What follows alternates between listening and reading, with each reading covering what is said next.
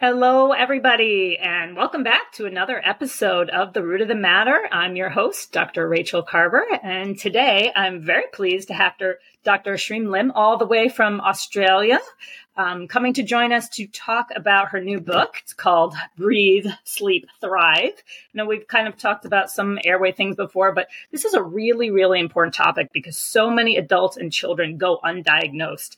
And breathing is absolutely vital. Dr. Lim talks about in her book, references Dr. Boyd, who says if your child needs reading glasses, we don't just put them off a few more years until they grow older, right? The same thing. Breathing is just as vital as seeing. So we really want to create this awareness and we're going to go a little deeper dive into some of the topics we have kind of brought up before. So Dr. Lim, thank you so much for agreeing to come on and speak to our audience. Why don't you tell us a little bit about how you got into airway in the first place? Yeah, my interest in airway really began with my husband snoring and that frustration of the noise. And one day I was so frustrated, I decided I was going to learn more about dental sleep appliances to reposition the lower jaw forward to help open up the airway during sleep to reduce snoring and obstructive sleep apnea. So I became qualified in that area, one of Australia's first dentists to receive a qualification in dental sleep medicine. And I became more and more involved in adult snoring and sleep apnea. But I could actually see that this is a problem of poor craniofacial development. We're making these devices to compensate for poor jaw development. Why don't we develop people's jaws better in the first place? And so that's why I became interested in early interceptive orthodontics and then really understanding that when the jaws don't form correctly, it is a reflection of poor oral function. So the form follows function, and we need to pay special attention to how the oral facial muscles are working during the earliest years of life to promote better jaw development. And so, yeah, just becoming more interested in trying to help prevent the issue rather than having to deal with it at a very end stage problem. Absolutely. And that's as a as a person who treats all ages, it is challenging to treat the adults, right? It's, it's much mm-hmm. more because we know, right? Most orthodontics don't even intervene till age 12, right? Where we've already gone mm-hmm. almost 90% of development, right? So those of, of us who understand airway, those of you guys who are out there treating all these patients really want to get these kids in there before six, right? I know Dr. Ballinger, who we've we've had on, who's in our county, that she she's always saying that we've got to start before before age. Even the American Academy of Pediatrics has said that kids should be screened for mouth breathing and snoring in the first year of life. So this is recognized. Why do you think it's not so widely practiced? by pediatricians and dentists is it just we just we just aren't aware we're just afraid to do it i mean why don't we know more about this I think overall there is not enough attention given given to sleep medicine and the importance of healthy sleep, yet alone the contribution that poor breathing can play to that. So I think there is just a lack of education. And yes, the American Academy of Pedi- Pediatric guidelines state that all all patients, children should be asked or screened for snoring before the age of one. But I know that pediatricians are very busy and they may not really have the time to click down into those questions. And even parents, often they actually think their child's a good sleeper if they don't have to get up and attend to their child during the night. So I think parents also don't know what are the signs they need to look out for, that snoring may not be a good thing for their child. So there's a lot, lot of awareness that needs to be built around these topics. And that's why we're doing this podcast interview, right? Yeah. yeah. um, if, if, I can reach all the way to Australia, this is very exciting. So, again, thank you for taking the time to do this. So, let's um, review for everybody again what what might be the signs that a parent might be looking for? Again, if they're not woken up in the middle of the night, they might not know. I know my younger daughter, she used to come in when she was one, two years old. She'd crawl into bed, rub my back, and I thought it was great. I didn't mind until I took a sleep apnea course, and I thought, wait a minute. I don't think she mm-hmm. should be. She, she should be waking up. So, so tell us a little bit about signs or symptoms we should be looking for as parents. Well, really importantly, for a child to be getting full restorative sleep, we actually want to see that they're pretty still. They, they should look restful. So not so much tossing, turning or sweating. We want them to be breathing silently. So we don't want to hear any, any snoring or any sound is a, is a sign that there is resistance to airflow. And we also want them to have their mouth closed and breathing through their nose. And so other red flags that breathing may be off include things like teeth grinding, bedwetting for some of those older children, unusual sleep positions like neck hyperextension or sleeping on the stomach or unexplained awakening. So yes, like some of the children that get come into mum's room in the middle of the night, we have to question why, why is it? What, what is it that is disturbing their sleep? And then how are they in the morning? Are they waking refreshed? Are they in a good mood? Because when children don't have good quality sleep, it also plays out with symptoms like ADHD type symptoms, difficulties sitting still, hyperactivity, or poor attention and concentration, difficulties with emotional regulation. So we want to consider all those factors during the nighttime and how is a child functioning during the day. And that's important because I think things like ADHD, ADD, those kind of behavioral issues are kind of on the rise. And so instead mm-hmm. of simply medicating those kids, we really need to understand because we could be doing more damage potentially by putting them on drugs without actually discovering the cause if it's a, a, sleep issue. And again, as children, we've got all sorts of devices and, and things to treat this. And it's a lot earlier, uh, easier when, when we catch these things early, right? So speaking about the kids too, what I've been seeing a lot in my practice is very enlarged tonsils. And the parents will say, oh, yeah, the pediatricians say it's normal and it's fine. Well, our tonsils aren't supposed to be swollen. I say this a lot. Just because something is common, right, it doesn't make mm-hmm. it normal. So, mm-hmm. talk to me a little bit about one, why do you think tonsils and adenoids are more prominent these days? And talk to me about treatment. Yeah. Well, yes, they do tend to peak in size around that two to three year mark. And part of it is that a child has a more narrow airway, a smaller airway, and they take up disproportionately large amount of space. And to say that they grow out of it, well, if a child is not breathing well and it is disturbing their sleep, we actually know that that zero to three year age group is the most critical period of brain development. And if it's unaddressed at that point, a child is going to have increased risk of ADHD type symptoms or behavioral uh, and learning concerns. So they don't really grow out of it, even if they shrink, because we don't know how it's actually impacting the, the way that they are supposed to grow. And so I think it's really important to recognize that. What causes enlarged adenoids and tonsils? Nobody really knows. Uh, but one of the hypotheses that has been put forward by uh, Dr. Howard Stupak, ENT uh, specialist or plastic facial plastic surgeon, both of them, um, is that it all begins with a narrow palate. And so when we have a narrow palate, it's a subclinical deficiency. It means that we have a narrow nasal floor or a narrow nasal passage. And this increases resistance to nasal airflow. And so we will be more prone to breathing through our mouth and not using our nose. And so when we actually breathe through our mouth, we, when we have our mouth open, if you try to snore with your mouth open, you'll see it's a lot easier than with your mouth closed. It's actually more difficult airflow. And we may have increased efforts to breathe. So we have to breathe harder. And it actually increases the collapsibility of our airway. So when we increase the collapsibility of the airway, it's like creating vacuum pressures in our throat. And this creates swelling, like the, the adenoids and tonsil tissue gets swollen and pulled into the center of the airway, and that contributes to their swelling. So this is one hypothesis that has been put forward to. So we know that, for instance, there is research to suggest that when, when we widen the palate in children, they will they will often get significant reductions in the volume of their adenoids and tonsils. So there has been work published on this compared to children that didn't get palate expansion. And so I do think that it is something in relation to how air is flowing that can contribute to these problems. And we want to have good nasal breathing. And we not, can't really overlook the structural contribution to, of the palate to nasal breathing.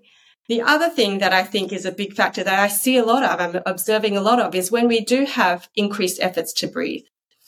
It allows stomach contents to be aerosolized inside our throat and to pull in the teeth. So I'm seeing a lot of children that have quite significant tooth wear that is related to acid or erosion.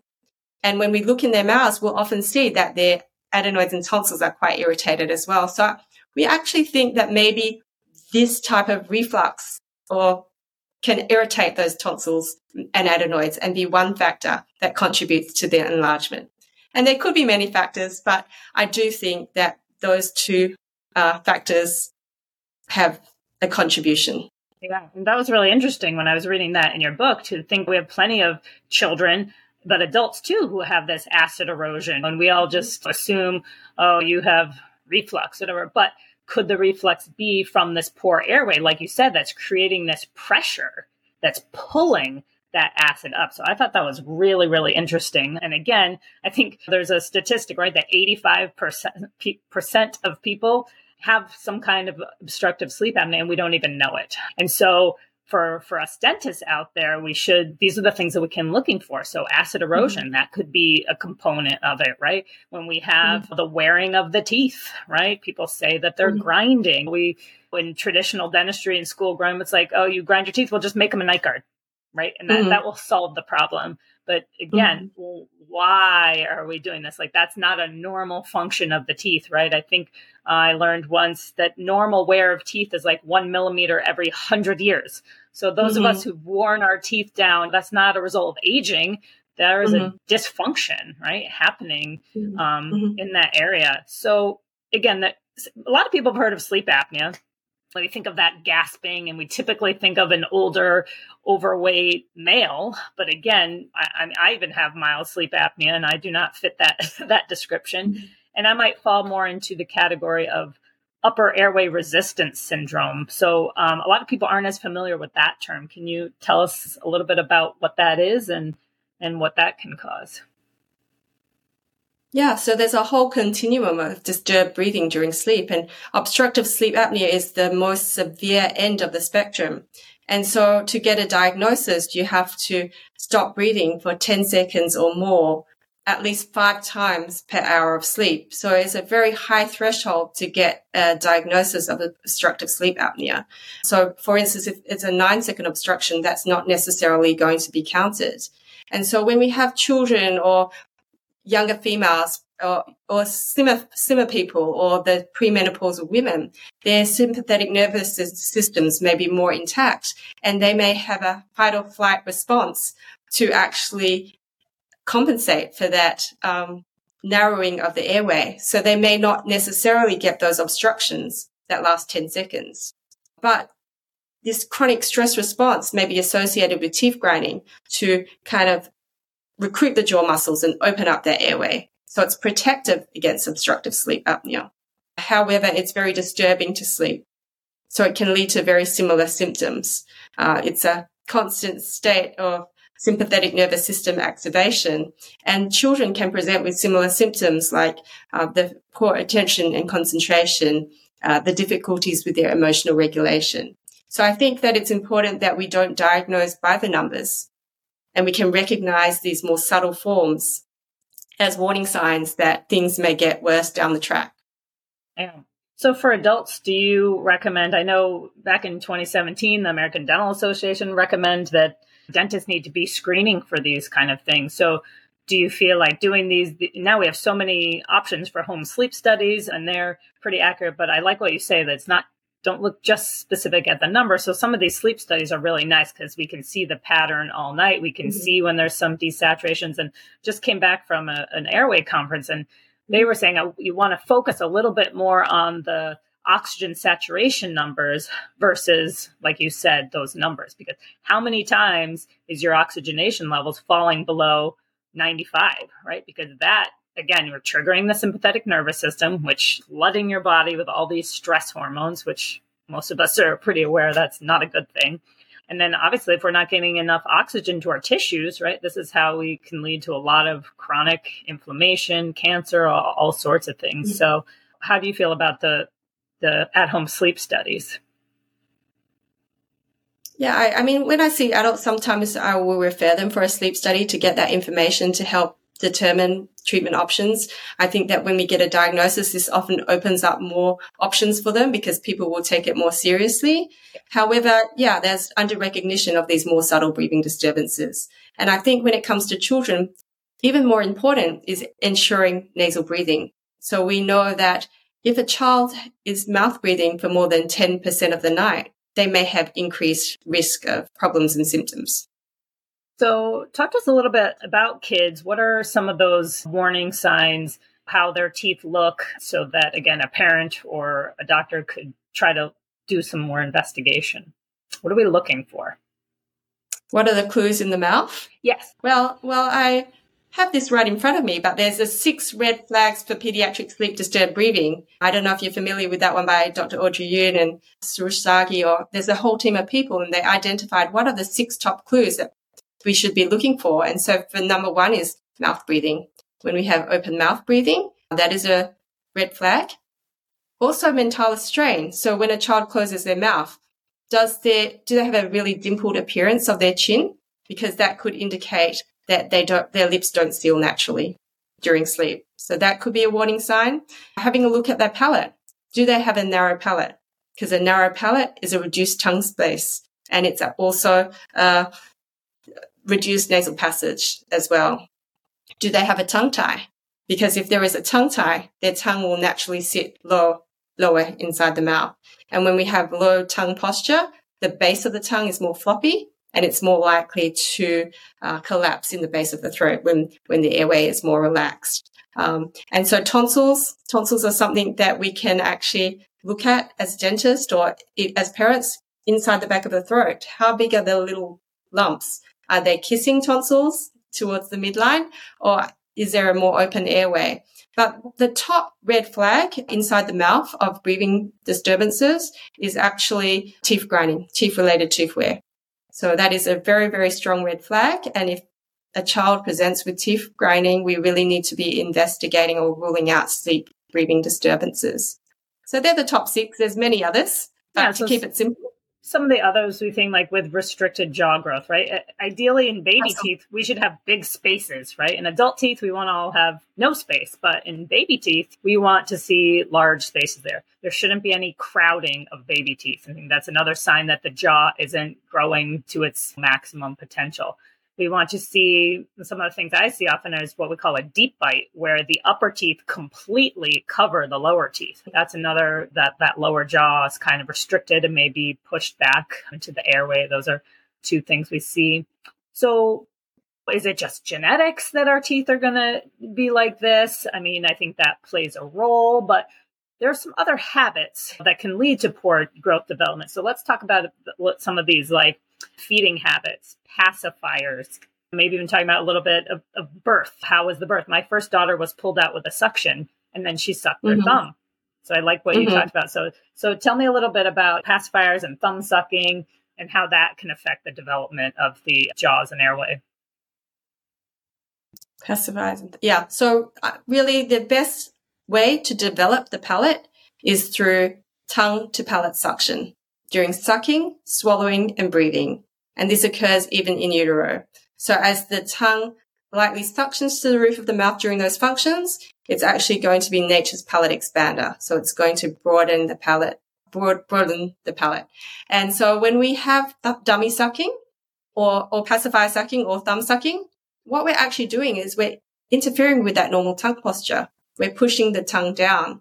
And then we're increasing inward sucking pressures of the lips and cheeks, which are going to distort the palate. And so the impacts are going to be related to the intensity, duration, and frequency. And so the longer we have these habits, the more it's going to impact your development. And a lot of the time parents might think, oh, it's just a nighttime habit, the, dump, the pacifier use.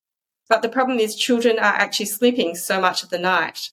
And it's that first year of life in which the jaws are the most malleable and moldable. And so it can have a very significant influence on the way that the palate is developing. And that's why another reason breastfeeding is so crucial and and not everyone's able to we understand that but that more than just giving the baby that nutrition, you are creating that proper tongue to the roof and the proper facial development. So it's very interesting. In your book, you talked a little bit too about craniosacral therapy at birth. And I think this was very interesting to me, obviously, because as I said, my first daughter, she was pulled out with, with suction and then she sucked her thumb until she was eight years old. And as you mentioned, mm-hmm. that thumb on the roof of the mouth, that, that palate is kind of where our two kind of energy meridians come together in our head and mm-hmm. so it is a it is a soothing mechanism it actually mm-hmm. stimulates neurotransmitters in the brain so mm-hmm. looking back i'm like oh if i had known and if she had had some great craniosacral so any birth that involves suction forceps anything like that and, and you think that the baby's coming out of a very small area right there's a lot of neck and body torsion and and so for so many years until she had her first chiropractic appointment at age five, her spine, everything was a little bit out of alignment. So the mm-hmm. the thumb sucking was an actual it's it was a biologic response to try to mm-hmm. calm and and connect mm-hmm. her her nervous system. So mm-hmm. for those moms out here, you obviously you can take away a pacifier, but you can't cut off your kid's thumb, right? So again, thinking about that thumb sucking is why do they need to soothe, right? So should they get and mm-hmm. craniosacral is there are a lot of therapists and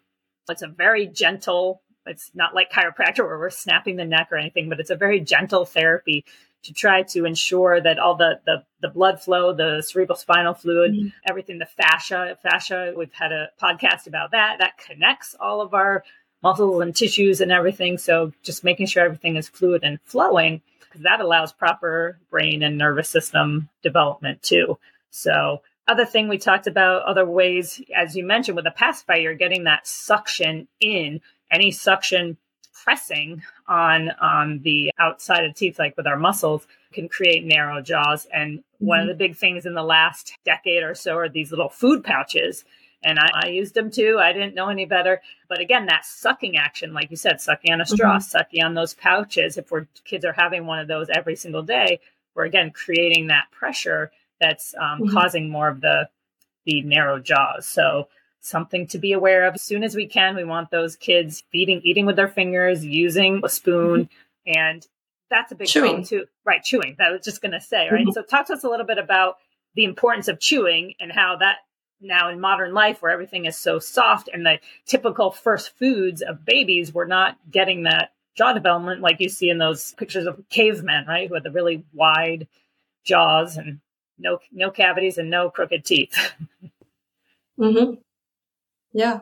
I mean, anthropologists have actually found that there was a significant increase in the prevalence of crooked teeth around a few hundred years ago with industrialization. And so they relate it to the more processed diets that and food that doesn't require as much chewing and mothers going to work and the reduction in breastfeeding. So prior to that, breastfeeding may have been done up to three years in combination with the solids.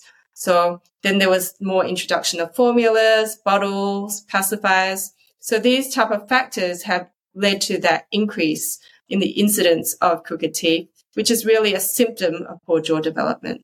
And so we want to utilize those muscles because form follows function. And when we use those muscles well, it will build stronger bone. It's really important. We even you know, giving the kids the finger foods and letting them kind of explore, but use the jaws is, is really vital. But we tend to give them the cereals and the mush up the mm-hmm. bananas mm-hmm. and stuff like that. Mm-hmm. So it's important that they, obviously we don't want them to choke, but getting them in the idea of chewing as, as soon as, as possible. Also, in your book, you talked a little bit. There is been some night guard studies. So I know, like we said, we've been trained in dental school. You've got grinding, you've got wear let's just throw a night guard on it. But there's been some studies, and actually, right before we got on today, there's Dr. Gelb is doing a uh, webinar talking about night guards. Like, is it good? Is it oh, not yeah. good? So, tell us a little bit about some of the studies, what what you know about why they may not be the proper solution. Well, not nighttime grinding can often be a symptom of poor airway. Uh, and it's a stress response to keep the airway open. So we're not really addressing the root cause if we put this um, night guard in someone's mouth. But there was one particular study, a pilot study by Gilles Lavigne, uh, 10 patients, but six out of 10, they had an aggravation of sleep disturbed breathing with this appliance placed inside their mouth. So what's happening when we put an uh, occlusal splint in a person's mouth is it opens up their bite. And when we open up their bite and their lower jaw rotates down and backwards, that can encroach on the airway. It takes up airway space. So we're actually worsening their airway. And so in those type of situations where a person is not breathing well, they may be better off with some sort of splint that repositions their lower jaw forward. because that can actually help to open up the airway. Right. And, and, when Dr. Liao was on, he talked about that too, that the the mandibular advancement devices, he's like, it's yeah. it's better step than just a night guard, but still not all the way as actually growing the palate, moving everything Absolutely. forward. again, yeah. as adults, that that is is more challenging to get people to do. I think people understand it, but having to wear some kind of device for 20 hours a day while you're working and living life mm-hmm. is can be a challenge for some people and that's why people like you and I and Dr. Ballinger and so many others are trying to mm-hmm. emphasize that we need to do this as early as possible right when they are young mm-hmm. kids and like I said ideally even before 6 because already at 6 we're seeing so much of development or and the habits right a lot of the the habits we want to correct there's mm-hmm. swallowing issues right when their speech the tongue ties these kind of things that we mm-hmm. can address at an early age and then use myofunctional therapy to retrain, right? The muscle, the tongue mm-hmm. is a mm-hmm. muscle, right? So we need to basically mm-hmm. retrain the muscle where where it needs to be. So, all right, what else? Oh, there's so we know most people are familiar with CPAP. If you're diagnosed with mm-hmm. apnea, that that's the, still considered the gold standard, which is basically just kind of forcing air down your throat. There are some side effects to that because you're constantly putting pressure onto the airway, and that can cause collagen changes and cause the airway to become a little more slack. So sometimes people have to keep upping the pressure and upping the pressure. Um, a lot of times people wear the mask, right? And that can even in adults start collapsing the facial muscle, which again then pushes things back too. We have the mandibular advancement devices. And now there's something new that you may see on television here in the US called, I forget the name brand they're calling, but it's basically a hypoglossal nerve stimulator that is so they, mm-hmm. they talk about something being implanted either like in the shoulder or in the neck area. What is that device? Hypoglossal nerve stimulation. Yes. So there is an there is a sensor placed in the chest and it measures the the the efforts of the breathing and it can tell when there's going to be an obstruction and then it sends a signal to the hypoglossal nerve to actually fire away. So it increases the, the strength of the tongue, basically. So we can improve the tone of the tongue. It sometimes could be referred to as electrical myotherapy to actually get the tongue working better. So yeah. this could have a role in some patients. the idea of that is just yeah, it's just What's frightening that? to me. I said the idea of that is just frightening to me to be like while you're trying to sleep and you're getting kind of shocked and having something implanted versus actually fixing the problem, right? Is re- restructuring the jaw. And you know, people will say, well, after 12 years old or 13, 18, whatever it is, you can't reposition, you can't change the jaws. But we know that that's absolutely untrue. In my own practice, I have moved 40 and 50 year olds' jaws and, and mm-hmm. the teeth and and had some really positive experiences there. So if somebody tells you it can't be done, that that's not true. We know through the study of epigenetics that that our body is constantly can constantly change. We can constantly improve with the right right stimulus, and obviously we can mm-hmm. worsen with the the improper stimuluses too. So, so what else do you want our audience to know about airway and how to address it?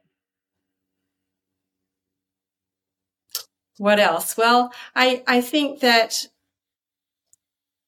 a lot of the things that we do is bandaging these problems. And I, I, think it's really important that we try to promote airway health. And airway health is really about promoting nasal breathing and airway structure and airway form.